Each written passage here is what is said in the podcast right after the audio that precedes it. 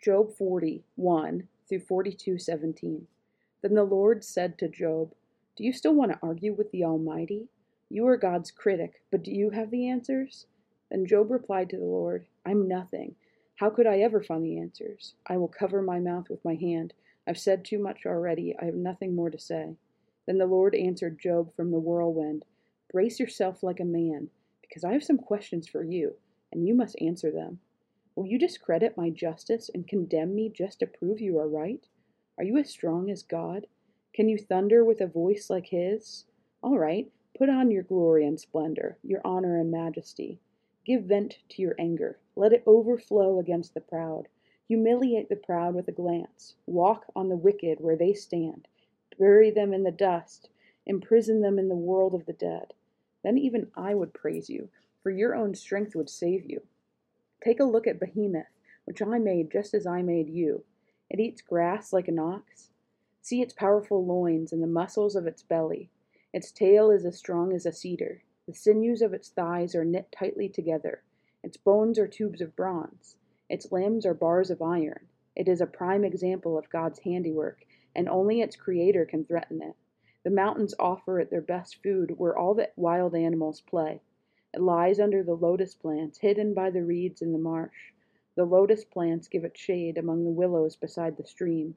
It is disturbed by the raging river, not concerned when the swelling Jordan rushes around it. No one can catch it off guard or put a ring in its nose and lead it away. Can you catch Leviathan with a hook or put a noose around its jaw? Can you tie it with a rope through the nose or pierce its jaw with a spike? Will it beg you for mercy or implore you for pity? Will it agree to work for you, to be your slave for life? Can you make it a pet like a bird, or give it to your little girls to play with? Will merchants try to buy it or sell it in their shops? Will, it hide, will its hide be hurt by spears, or its head by a harpoon? You lay a hand on it. You will certainly remember the battle that follows. You won't try that again. No, it's useless to try to capture it. The hunter who tempts it will be knocked down. And since no one dares to disturb it, who then can stand up to me? Who has given me anything that I need to pay back? Everything under heaven is mine. I want to emphasize Leviathan's limbs and its enormous strength and graceful form. Who can strip off its hide, and who can penetrate its double layer of armor? Who could pry open its jaws, for its teeth are terrible? Its scales are like rows of shields tightly sealed together. They're so close together that no air can get between them. Each scale sticks tight to the next. They interlock and cannot be penetrated. When it sneezes, it flashes light. Its eyes are like the red of dawn. Lightning leaps from its mouth. Flames of fire flash out. Smoke streams from its nostrils like steam from a pot heated over burning rushes. Its breath would kindle coals, for flames shoot from its mouth. The tremendous strength in Leviathan's neck strikes terror wherever it goes. Its flesh is hard and firm and cannot be penetrated. Its heart is hard as rock, hard as a millstone. When it rises, the mighty are afraid, gripped by terror. No sword can stop it, no spear, dart, or javelin. Iron is nothing but straw to that creature, and bronze is like rotten wood. Arrows cannot make it flee. Stones shot from a sling are like bits of grass. Clubs are like a blade of grass, and it laughs at the swish of javelins. Its belly is covered with scales as sharp as glass. It plows up the ground as it drags through the mud. Leviathan makes the water boil with its commotion. It stirs the depths like a pot of ointment. The water glistens in its wake, making the sea look white. Nothing on earth is its equal. No other creature so fearless. Of all the creatures, it is the proudest. It is the king of beasts. Then Job replied to the Lord, I know that you can do anything, and no one can stop you. You asked, Who is this that questions my wisdom with such ignorance? It is I. And I was talking about things I knew nothing about, things far too wonderful for me. You said, Listen, and I will speak. I have some questions for you, and you must answer them. I had only heard about you before, but now I have seen you with my own eyes. I take back everything I said, and I sit in dust and ashes to show my repentance.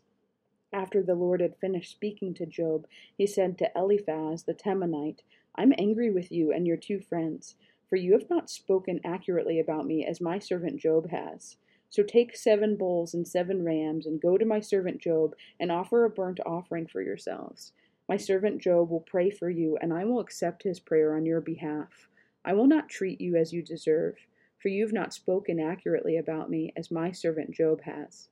So Eliphaz the Temanite, Bildad the Shuhite, and Zophar the Naamathite did as the Lord commanded them, and the Lord accepted Job's prayer. When Job prayed for his friends, the Lord restored his fortunes. In fact, the Lord gave him twice as much as before. Then all his brothers, sisters, and former friends came and feasted with him in his home. And they consoled him and comforted him because all the trials the Lord had brought against him. And each of them brought him a gift of money and a gold ring. So the Lord blessed Job in the second half of his life even more than in the beginning. For now he had fourteen thousand sheep, six thousand camels, one thousand teams of oxen, and a thousand female donkeys. He also gave Job seven more sons and three more daughters. He named his first daughter Jemima, the second Keziah, and the third Keren-happuch. In all the land no women were as lovely as the daughters of Job, and their father put them into his will along with their brothers. Job lived a 140 years after that, living to see four generations of his children and grandchildren. Then he died an old man who had lived a long, full life. 2 Corinthians 5 11 through 21. Because we, Paul and his co workers, understand our fearful responsibility to the Lord. We work hard to persuade others. God knows we're sincere, and I hope you Corinthians know this too. We are commending ourselves to you again. No, we're giving you a reason to be proud of us, so you can answer those who brag about having a spectacular ministry rather than having a sincere heart. If it seems we're crazy, it's to bring glory to God. And if we're in our right minds, it's for your benefit. Either way, Christ's love controls us. Since we believe that Christ died for all, we also believe that we have all died to our old life. He died for everyone so that those who receive his new life will no longer live for themselves. Instead, they'll live for Christ, who died and was raised for them. So we have stopped evaluating others from a human point of view. At one time, we thought of Christ merely from a human point of view. How differently we know him now. This means that anyone who belongs to Christ has become a new person. The old life is gone, a new life has begun. And all of this is a gift from God, who brought us back to himself through Christ. And God has given us this task of reconciling people to him. For God was in Christ, reconciling the world to himself, no longer counting people's sins against them. And he gave us this wonderful message of reconciliation. So we are Christ's ambassadors. God is making his appeal through us.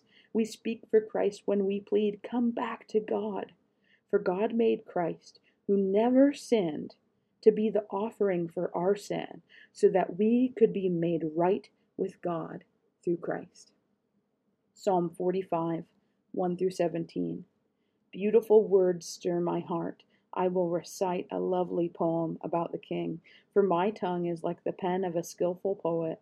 You are the most handsome of all. Gracious words stream from your lips. God Himself has blessed you forever. Put on your sword, O mighty warrior. You are so glorious, so majestic. In your majesty, ride out to victory, defending truth, humility, and justice. Go forth to perform awe inspiring deeds.